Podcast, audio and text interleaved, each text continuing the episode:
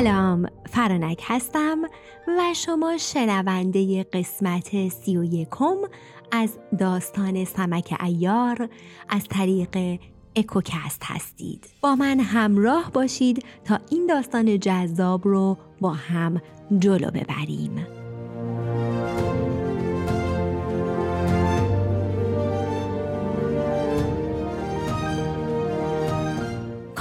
استادی در نهایت کمال داشت که در ایاری و نقب زدن و مکر و حیله و ترفند بسیار کاردان و نام او خاطور بود.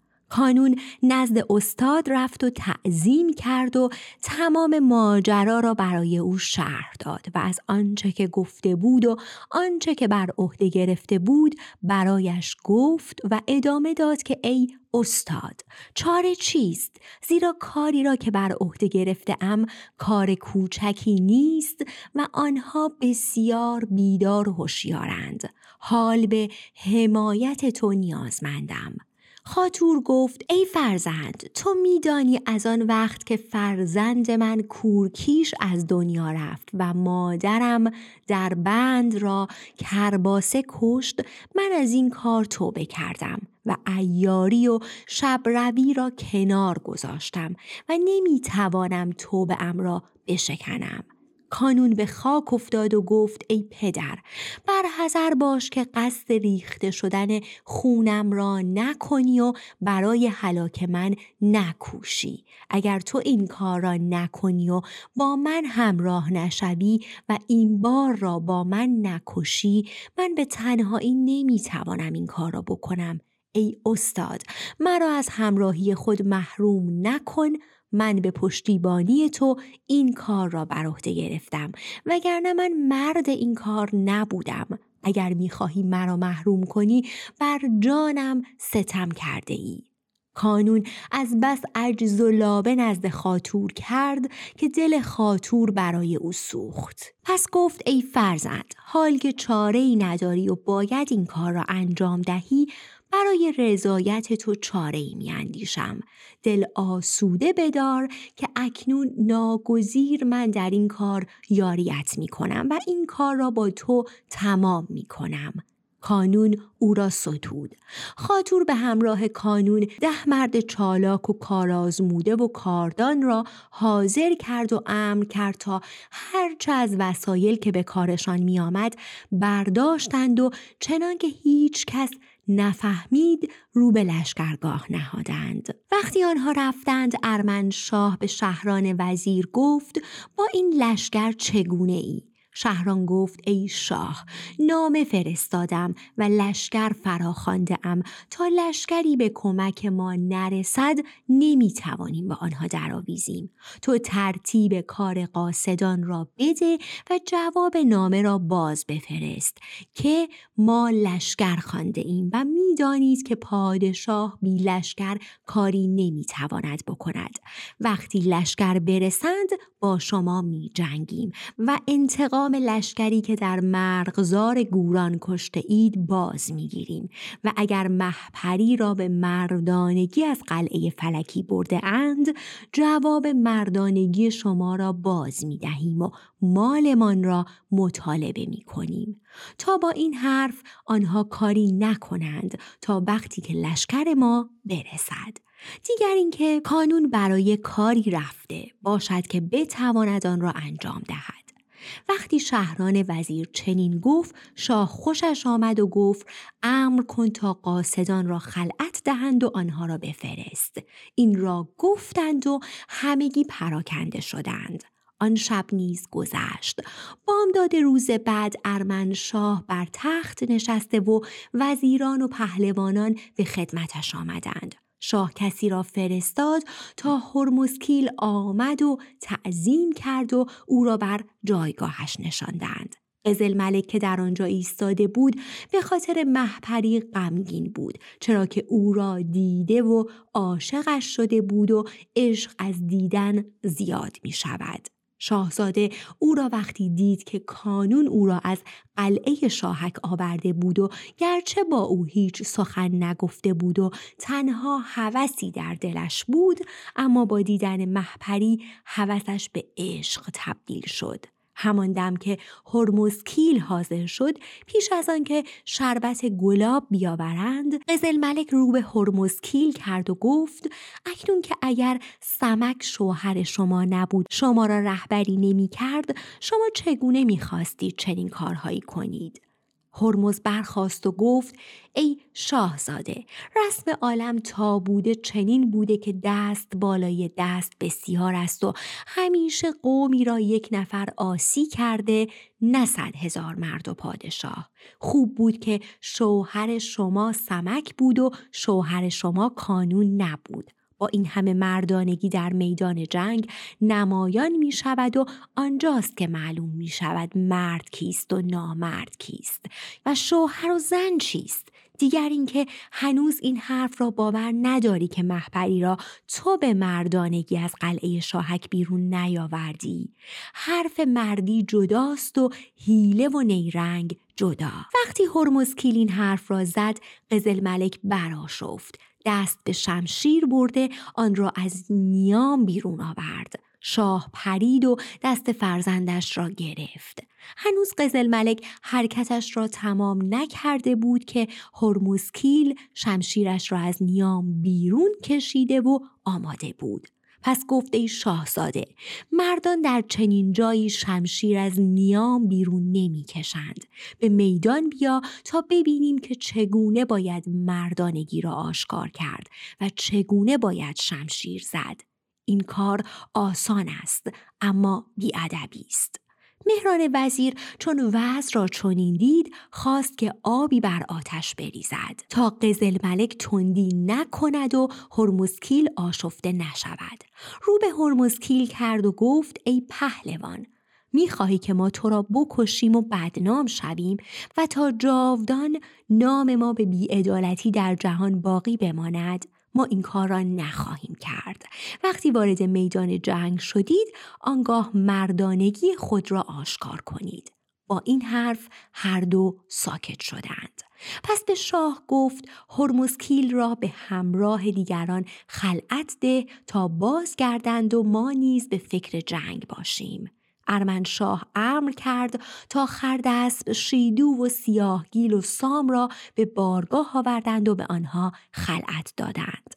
آنگاه شهران وزیر همانطور که پیش از این به شاه گفته بود نوشت نامه را مهر کرد و به هرمزکیل سپرد و آنها را با خلعت باز فرستاد وقتی قاصدان رفتند آنها آماده می شدند تا وقتی لشکر برسد آماده جنگ باشند. اما راوی داستان چنین روایت می کند که وقتی کانون و خاتور به میان لشکرگاه آمدند اطراف لشکرگاه خورشید شاه می گشتند و احتیاط می کردند تا اینکه خاتور به وسط لشکرگاه آمد و از یک نفر پرسید که خیمه شاه کجاست. مرد گفت آن خیمه ای که مقابل توست و از دیبای هفت رنگ که عقیق بر سر آن گذاشته و اطراف عقیق را در زر و گوهر غرق کرده اند و در روز همچون ستارهی می درخشد خیمه پادشاه است. پس خاتوران را نشان کرد و آمد. در جستجوی جایی برآمد تا اینکه به رودی خشک رسید و اندازه گرفت و نشان گذاشت. آنگاه کانون و کافور و دیگران را به آن کار نشاند و نشانشان داد که چگونه باید نقب بزنند. از آن سو حق تعالی چنین تقدیر کرد که وقتی خورشید شاه برای فقفور شاه نامه فرستاد و آن را توسط سوره حلبی نزد فقفور شاه برد فقفور نامه را گرفت فقفور دبیری به نام ملکدار داشت. پس نامه را به او داد تا خواند و مطالب نامه را برایش باز گفت. فقفور از شادی و نشاط صورتش برافروخته شد تا تمام نامه را خواند. فقفور گفت ای ملکدار باید برای این کار خودت بروی. ملکدار گفت فرمان بردارم. فخفور او را وکیل خود کرد و پهلوانی به نام قاورد با ده هزار سوار انتخاب کرد تا با ملکدار بروند و امر کرد تا بیست هزار خروار آزوغه از آرد و گندم و جو و کاه و اصل و روغن و اجناس دیگر و خیمه و خرگاه و شرابخانه و زرادخانه و مطبخ و هزار خروار گنج با آنها همراه کرد و آنها را با شتاب فرستاد و جواب نامه را با عذرهای بسیار و وعده های خوش برایش فرستاد که این پدرت می‌خواست خودش بیاید. اما چون آن فرزند عجله داشت پدر نتوانست آماده شود. اما ملکدار صاحب قلم را فرستادم تا آن فرزند بیش از این منتظر نباشد که پدر نیز به دنبال او خواهد آمد. اما از آن طرف خاطور و کانون روز مشغول نقب زدن بودند که لشکر از چین رسید. همان وقت خورشید شاه امر کرد تا از لشکر استقبال کردند و آنها را به بارگاه آوردند. وقتی ملکدار به بارگاه آمد نزد خورشید شاه تعظیم کرد و شروع به ستایش خورشید شاه کرد. وقتی ملکدار سنا گفت و خورشید شاه ستایش و خدمت کردنش را دید او را نواخت و نزد خود بر بالای تخت جای داد. همان دم خورشید شاه امر کرد تا بارگاه را آراستند و عمرای حکومتی حاضر شدند. ملکدار نامه فخفورشاه را عرضه کرد. آنها بر طبق رسم و آین محپری را به خورشید شاه داده و تمام پهلوانان هدیه ها نثار کردند. شاه امر کرد تا شربت گلاب و میوه و هر چه به کار می آمد آوردند و خوردند. آنگاه چنان که رسم شاهانه است امر کرد تا سفره گستردند و غذا خوردند. و بعد از خوردن غذا مجلس بزم آراستند و مطربان خوشاواز آوازهای شاد و دلنواز برآوردند و ساقیان سیمین ازار شروع به دادن شراب کردند. خورشید شاه به هامان وزیر اشاره کرد تا به پهلوانان خلعت بدهد. هامان وزیر از خزانه دار آنچه که به کار می آمد خواست و به خاص و عام خلعت دادند و همه سرمست پراکنده شدند. خورشید شاه که تاکنون در آرزوی رسیدن به وسال محپری بود وقتی این کارها انجام شد خود را به لحظه وصلت نزدیک دید اما تقدیر به گونه دگر بود و در محپری عادت ماهانه ظاهر شد. زنان ماجرا را به اطلاع خورشید شاه رساندند. خورشید شاه امر کرد تا یک هفته شادمانی کنند تا وقتش برسد. در تمام لشکرگاه مطربان به پای کوبی مشغول شدند. از آن طرف خاطور و کانون و دیگران در نقب زدن به میان لشکرگاه رسیده بودند. خاطور نزدیک بارگاه آمد تمام لشکر را شادی و نشاد فرا گرفته بود خاطور با مکر و حیله خود را به در شرابخانه رساند و شروع به نالیدن کرد و هر کس به او چیزی می‌داد. ناگهان غلامی کوچک را دید که غلام مخصوص خورشید شاه بود. غلام آمد و بر در شرابخانه نشست. خاطور به او نگاه کرد و گفت ای غلام به خاطر خدا آبی به من بده. غلام از شرابخانه آب گرفت و به او داد. خاطور آب خورد و گفت ای غلام آیا اینجا محل اقامت خورشید شاه است؟ غلام گفت اینجا شرابخانه است و آن بارگاه و خیمه ای که پشت این بارگاه است متعلق به خورشید شاه است. گفت ای غلام این همه شادی و نشاط برای چیست؟ گفت وکیل فقفورشاه آمده و محپری را به خورشید شاه سپرده و حالا وقت عروسی است. خاطور گفت آیا هنوز عروسی نکرده اند؟ غلام گفت نه. اکنون مشغول آماده کردن آن هستند. خاطور گفت آیا محپری هم در این خیمه است؟ غلام گفت آری و بعد از آنجا رفت.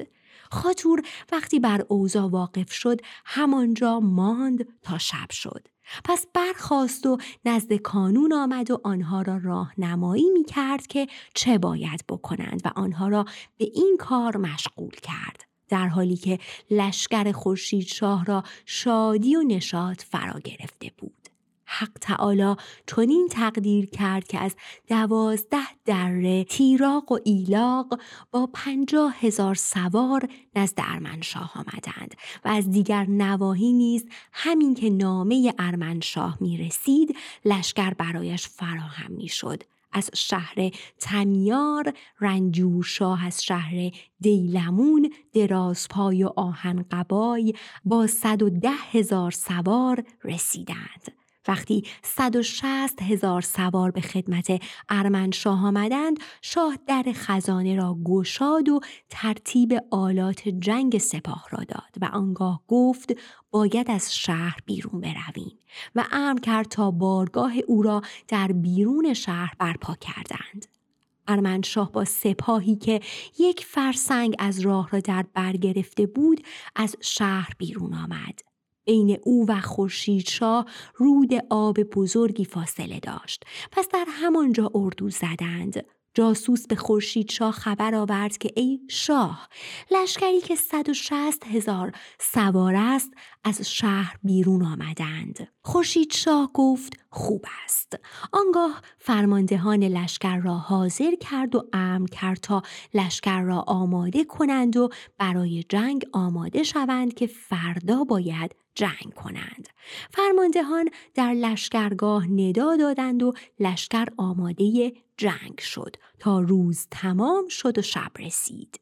عمر شب سرانجام تمام شد و صبح روشن از مشرق زبانه کشید. صدای تبل جنگ از هر دو طرف بلند شد. صدای کرنا و شیپور و بوق و دهل کابلی در دنیا زلزله افکند. لشکریان هر دو طرف به میدان رو آوردند. از هر دو سپاه فرماندهان به میدان آمدند. در لشکر خورشید شاه پهلوانی به نام چپ مرغزی که برادر فرخروز و نام پدرش مرغزی بود که او را به نام پدرش میخواندند و چپ مرغزی لقب او بود. و بیشتر پیاده میدانداری می‌کرد و بسیار چالاک و زرنگ بود و از نظر هیکل مردی بلند قد و کمر باریک و با سینه فراخ بازوی ستبر ساعدی قوی داشت زره پیادگان می پوشید و کلاه خودی بر سر گذاشته و کمربندی به کمر می بست. کمان چاچی خارزمی در بازو که قبضش از آج بود و سپری ساده چینی به پشت انداخته و نیزه پیادگان در دست می افکند. چپ مرغزی با این اوصاف به میدان آمد و نعره زد و هنر نمایی کرد و رجز خواند. چپ مرغزی در تیراندازی نیز نظیر نداشت. در میدان میگشت و جولان می‌داد و حریف میطلبید. مردی از لشکر ارمنشاه به میدان آمد که خود را با انواع سازهای جنگی و زره آراسته بود. نعره زنان نزد چپ مرغزی آمد و بانگی زد و گفت این همه ترس و سیاست چیست که تو می‌گویی؟ آخر تو این همه نیستی. بیار تا ببینیم از مردانگی چه داری. چپ مرغزی نیزه در دست داشت. سرش را گرداند و به سوی آن مرد که نامش ایدان بود حمله کرد. پس آنقدر به هم آویختند تا نیزه در دست آنها شکست. چپ مرغزی دست به بازو برد و کمان را از بازو درآورد و تیری در آن گذاشت و مستقیم نشانه رفت و آن را رها کرد. ایدان وقتی دید که تیر به سوی او می آید سپر را جلو آورد تا تیر او را رد کند. اما تیر از سپر گذشت و به زره رسید و در آن هم قرار نگرفت و به سینهش خورد و از پشتش بیرون رفت و بر زمین رسید. ایدان زرد شد و از پا آمد. چپ مرغزی دوباره نعره زد و مردی دیگر به میدان آمد. او را هم با تیر زد و بر زمین انداخت. کس دیگری رو به میدان کرد ولی چپ مرغزی نگذاشت که پیش او بیاید. تیری انداخت و او را هم کشت و هفت مرد پیاده را این چونین بر زمین انداخت ناگهان از سپاه تیراق جوان که از دوازده دره بود به میدان آمد بسیار با حیبت و خشمگین. از زشتی و بد طالعی و بد صورتی و دیو سیرتی و بد کرداری هر چرا هم که پوشیده بود همه سیاه بودند. با حیبتی عظیم نزد چپ مرغزی آمد. به طوری که از حیبت آن مرد فرخ روز که در قلب سپاه و کنار خورشید شاه ایستاده بود حراس در دلش افتاد و بر جان برادر ترسید. وقتی این مرد نزد چپ مرغزی آمد بانگی دهشتناک بر او زد و گفت ای فرومایه این چه جسارتی است که تو می‌کنی؟ آنچه در چند داری رو کن و هرچه از تیراندازی و سلاحها که برای بد اندیشان داری بیاور. چپ مرغزی ترسی از او در دلش پدید آمد و گفت ای آزاد مرد نام تو چیست که بسیار با حیبت و شکوه آمده ای آن مرد گفت نام من بد سگال دوزخی است. چپ مرغزی گفت ای آزاد مرد به هیچ شاهدی نیاز نداری که نام تو خود بهترین گواه است. هرچه از مردانگی داری بیاور. هر دو به نیزه دست بردند و پیاده با هم نبرد می کردند. مدتی با نیزه کوشیدند و آنگاه نیزه ها انداختند و دست به شمشیرهای همایل بردند و آن را از نیام بیرون آوردند و سپرها را بر سر آوردند و شمشیر بسیار بر سر و فرق یکدیگر فرود آوردند. کسی بر دیگری چیره نشد. شمشیرها را انداختند و دست به کمانهایی با قبضه آج بردند و تیرها را از ترکش درآوردند. بدسگال دوزخی گفت هرچه در چند داری نشان بده که اول تیر انداختن را به تو واگذاشتم. چپ مرغزی یک تیر انداخت و بدسگال بازی کنان آن را از خود دور کرد. تیر دیگر انداخت. آن را هم رد کرد و بعد سومی را هم رد کرد. آنگاه گفت ای جوان ماهرو می‌دانم که حالا نوبت من است. پس تیراندازی را یاد بگیر گرچه من تو را با آموختن رها نمی کنم این را گفت و تیری در کمان گذاشت و آن را رها کرد. چپ مرغزی سپرش را جلوی خود گرفت. تیر از سپر گذشت و به چپ مرغزی رسید و او را مجروح کرد. به طوری که دستش از کار افتاد. فرخ روز مراقب بود و وقتی دید که چپ مرغزی زخمی شده اسبش را به میدان راند. بدسگال دوزخی شمشیرش را بلند کرده بود تا بر سر چپ مرغزی فرود آورد که فرخ روز خود را جلوی او انداخت و شمشیر بدسگال بر گردن اسب فرخ روز فرود آمد و سرش را بر زمین انداخت.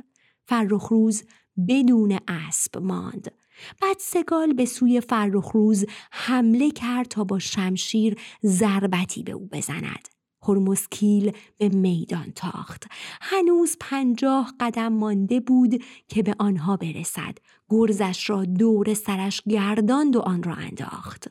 گرز چنان بر سر بدسگال فرود آمد که تا قفسه سینه او را در هم شکست و بدسگال از پای درآمد.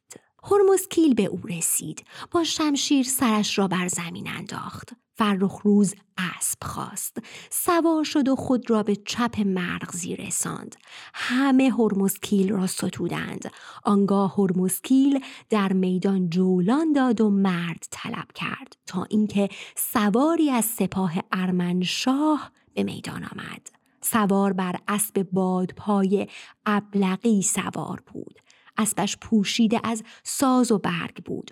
آینه هایی را چنان استادانه بر پیشانی اسب بسته بود که وقتی نور خورشید را منعکس می کرد هیچ کس نمی توانست به آن نگاه کند. سوار خود نیز زره پوشیده بود و کلاه خودی بر سر گذاشته. کمانی در بازو سپر را در پشت خود ساقین و ساعدین خود را با آهن پوشانده بود. شمشیرش را همایل کرده نیزه در دست و در حالی که بن نیزه را بر زمین می‌کشید با اسب میدان آمد تا پیش هرمزکیل رسید و بانگی دهشتناک بر او زد و گفت این همه قوقا و آشوب چیست که در میدان به پا کرده ای و این در حالی است که هیچ کاری نمی‌توانی بکنی؟ گمان کردی که مردی در دنیا پیدا نمی شود هرمسکیل گفت ای ناکس به مردی چون هرمسکیل می‌گویند که این همه قوقا و آشوب چیست؟ بگو که تو بگو که نام تو چیست تا بدانم که چگونه باید با تو جنگ کرد. آن مرد گفت من بنده و خدمتکار ارمنشاه نیکزاد هستم. هرچه از مردانگی داری نشان بده. این را گفتند و با نیزه به هم افتادند و بسیار با هم کوشش کردند. ناگهان هرمزکیل چنان نیزه اش را بر پهلوی نیکزاد زد که گویی او هیچگاه از مادر زاده نشده بود. وقتی نیکزاد را بر زمین انداخت جولان داد و نعره می‌زد و مرد می‌خواست. کس دیگری به میدان آمد. او را هم بر زمین انداخت. دیگری آمد. او را هم کشت تا اینکه هفت مرد را بر زمین انداخت. بدون آنکه یکی از آنها بتواند زخمی به او بزند. هرمسکیل همچنان جولان می‌داد و مرد می‌خواست ولی هیچ کس به میدان نمی آمد چرا که همه از هرمسکیل ترسیده بودند. هرمسکیل بدون آنکه دست به هیچ سلاح دیگری بزند هفت مرد را بر زمین انداخته بود. هرمزکیل بانگ زد که شاه شما کجاست؟ همو که در بارگاه شمشیر از نیام می‌کشید و نعره می‌زد و می‌گفت که جای مردانگی اینجاست. بگویید تا به میدان بیاید و شمشیرش را بیرون آورده مردیش را نشان دهد که در میدان جنگ باید شمشیر کشید. قیس ملک وقتی چنین شنید براشفت گفت صندوق زره مرا بیاوری تا به میدان بروم و جواب این فرومایه را باز دهم. ارمنشاه با دستش او را گرفت و گفت ای پسر بمان تا سپاهیان به میدان بروند چرا که سپاه برای آن است که برای ما جانشان را سپر کنند. قزل ملک فریاد برآورد و گفت ای پدر رهایم کن تا به میدان بروم. هر کس که حرف در او اثر نکند نامرد است و بر زبان عرب مثل شده است که ضربه ای که از زبان فرود آید شدیدتر از ضربه است که از نوک نیزه وارد شود. دلم به درد آمده و تو خبر نداری. هر چقدر پدر او را دلداری داد قزل ملک فرمانش را اطاعت نکرد. گفت اگر رهایم نکنی خود را هلاک می کنم ارمنشاه دست از او برداشت. قزل ملک زرهش را پوشید. تمام ساز و برگش را به تنش کرد و بعد از آن کلاه خودی عادی و مرصع به جواهر بر سر گذاشت و کمربند مخصوص جنگ به کمر بست و شمشیر را همایل کرد و تا قزل ملک زره می پوشید رکابدار آمد و اسبی که با برگستوان آراسته بود و زینی خراسانی و لگامی خوشرکاب بر آن گذاشته کمندی بر پشت اسب بسته و گرزی پنجاه منی را به قرپوس زین آویخته بود. قزل ملک پا در رکاب کرد و سوار شد و به سوی میدان آمد. همچنان که اسب میتاخ نعره می‌زد و نیزه اش را به سوی هرمز کیل گرفت و می‌خواست آن را بر سرش بزند. هرمزکیل نیزه او را رد کرد. بسیار با هم کوشیدند تا اینکه نیزه هایشان شکست پس دست به شمشیر بردند. سپرها را بر سر گرفتند و آنقدر بر سر و فرق یکدیگر زدند که تیغها همچون اره دندانه دندانه شد. پس شمشیرها را انداختند و دست به کمانها بردند. کمانها هم شکست. هیچ یک بر دیگری چیره نشد. پس انان اسب ها را گرفتند که اسب را بگردانند. از لشکر خورشید شاه برای هرمزکیل شربت گلاب آوردند. چرا که او از صبح تا غروب میدانداری کرده بود. شاه گفت برای او آب ببرید. همان موقع که برای هرمزکیل شربت گلاب می آوردند ارمنشاه نیز برای فرزندش شربت گلاب فرستاد. هر دو آن را نوشیدند. هرمزکیل گفت ای شاهزاده ما هر دو آب نوشیدیم و استراحت کردیم. پس باید به این دو زبان بسته نیز آب داد زیرا زبان ندارند که آب بخواهند. پس بیا تا اسبها را عوض کنیم. قزل ملک گفت رواست. آنگاه هر دو بازگشته اسبشان را عوض کردند و مدتی با هم هنرنمایی کردند و با نیزه و شمشیر در هم آویختند ولی هیچ یک بر دیگری چیره نشد. هرمزکیل گفت ای شاهزاده اگر موافق باشی پیاده جنگ کنیم و مدتی دست در کمر همدیگر بیاندازیم که مردانگی خود را در پشت اسبها نشان دادیم. قزل ملک گفت هر طور که میل توست پس هر دو از اسب پیاده شدند و زره و آلات جنگی را از خود باز کردند لشکریان چشمشان را به آن دو دوخته بودند تا اینکه هر دو دست در کمر یکدیگر زدند و به یکدیگر زور می آوردند. یک بار قزل ملک بر او زور می آورد و یک بار هرمزکیل تا سرانجام قزل ملک جستی زد و هرمزکیل را محکم گرفت. هرمزکیل نیز او را محکم در بر گرفت و هر دو با تمام قدرت بر هم نیرو وارد می کردند. ارمنشاه بر جان فرزندش ترسید که مبادا هرمزکیل بر او چیره شود. پس بر پهلوانان بانگ زد که فرزند مرا دریابید. تیراغ و ایلاق هر دو تعظیم کردند.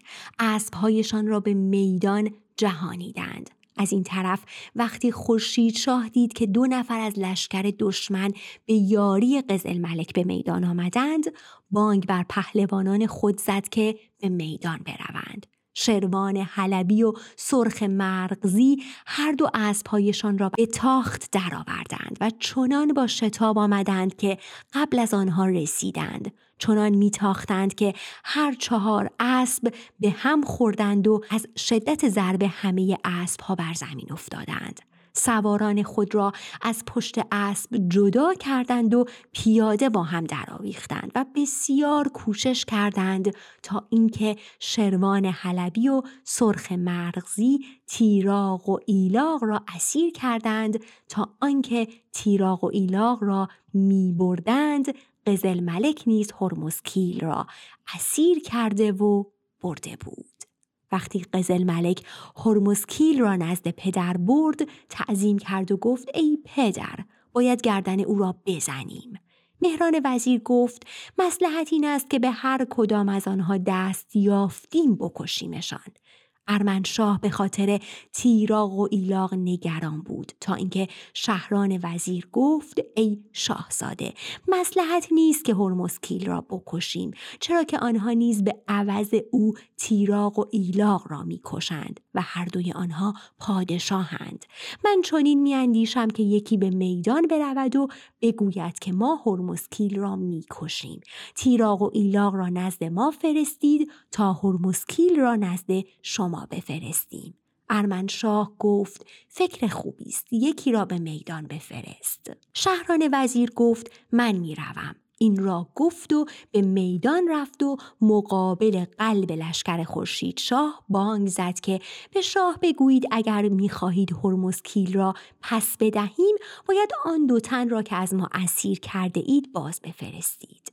خورشید شاه گفت رواست پس هر دوی آنها را خلعت داد و نزد لشکر خود فرستاد آنها هم هرمزکیل را باز فرستادند هر دو سپاه تبل آسایش زدند. خورشید شاه امر کرد تا فرخ روز با ده هزار سوار به همراه طلایه بیرون بروند و از آن طرف نیز ارمنشاه قزل ملک را به عنوان طلایه فرستاد.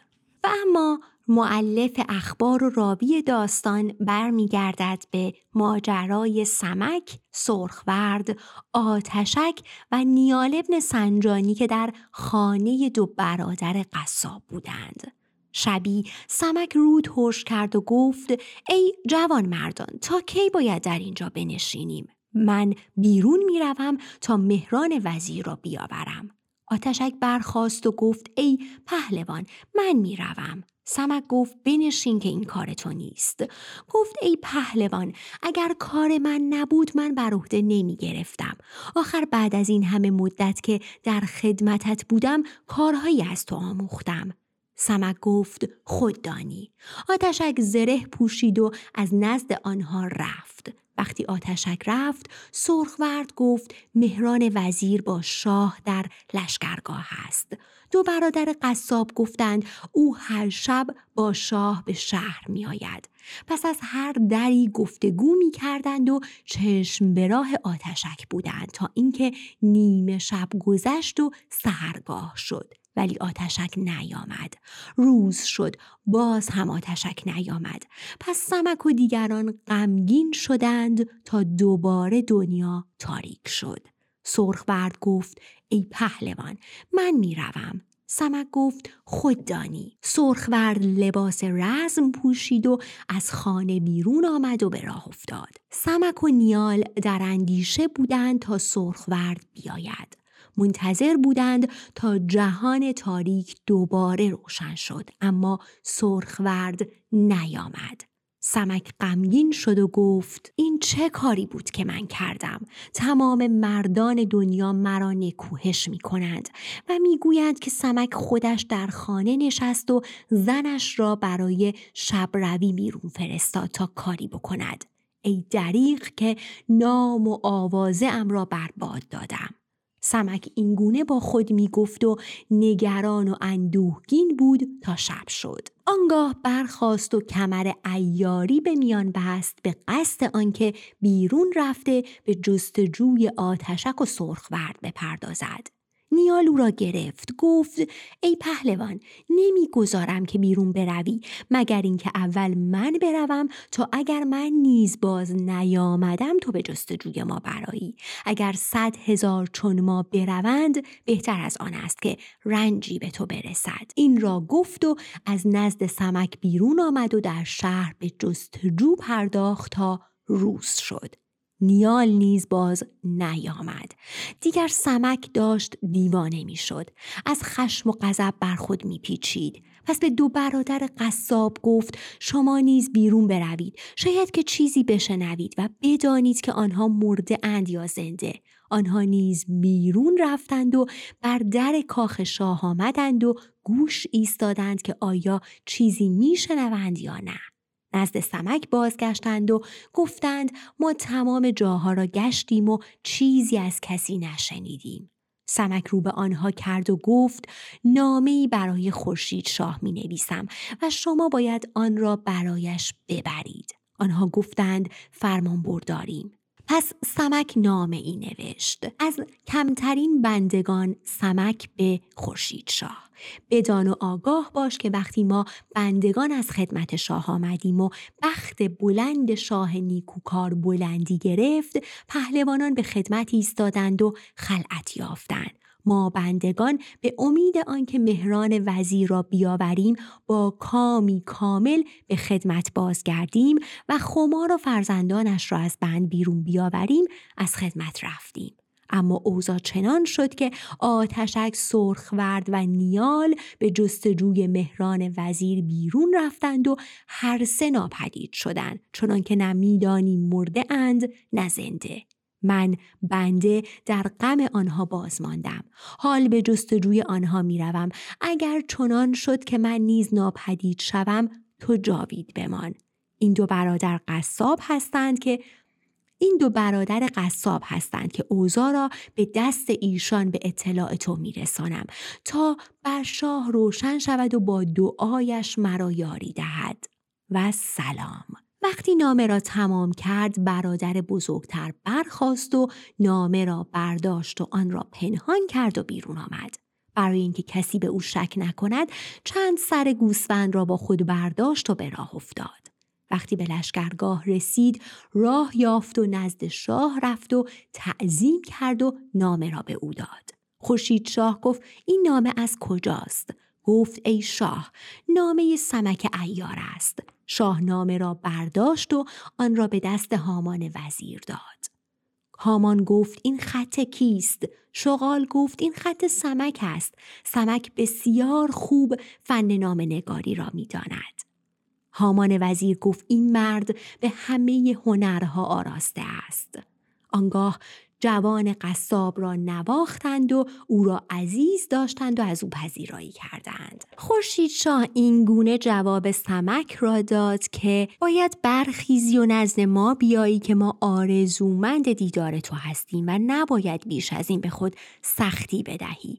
که وقتی ما کارها را تمام کردیم در برآوردن کار سرخورد و آتشک و نیال خواهیم بود و آنها را پیدا می کنیم پدر عزیز ما هامان به نزد ما آمده و ما کارهایی داریم که بدون حضور تو اوضاع ما خوش نیست. و سلام. سمک وقتی نامه را خواند گفت خوب است. من به لشکرگاه بروم و آنها را رها کنم تا تمام مردان دنیا مرا به سخره بگیرند و بگویند که سمک ادعای ایاری داشت و زن خود را به همراه دو یارش در بند رها کرد و خود رفت. این کار نه در مردی و نه در جوان مردی روانی است من چنین نمیپسندم به خداوند یکتا که به لشکرگاه نمی‌روم مگر اینکه از حال آنها با خبر شوم اگر آنها در بند باشند من نیز در بندم سمک از این گونه حرف ها با خود می گفت تا شب رسید. آنگاه برخاست زره پوشید تا بیرون برود. اما برادران قصاب در او در آویختند و گفتند ای پهلوان اگر تو می‌خواهی بیرون بروی ما را هم با خود ببر. تا اگر کسی جلوی تو را گرفت کمکت کنیم. سمک گفت شما همینجا باشید که من نمی‌توانم از شما مراقبت کنم. اگر اتفاقی برایم افتاد و تا صبح نیامدم ماجرا را به اطلاع خورشید شاه برسانید. این را گفت و ودا کرد و به خانه ای رفت که مهران وزیر در آنجا بود. اما هیچ کس را در آنجا ندید.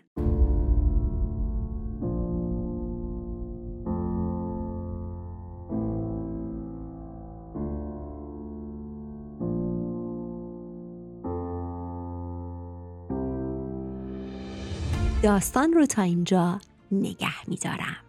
اگر مشتاق هستید که بدونید ادامه داستان چی میشه سمک می‌تونه زنش و یارانش رو پیدا کنه یا خودش هم در بند میفته و اینکه چه بلایی سر سرخورد آتشک و نیال اومده با من همراه باشید.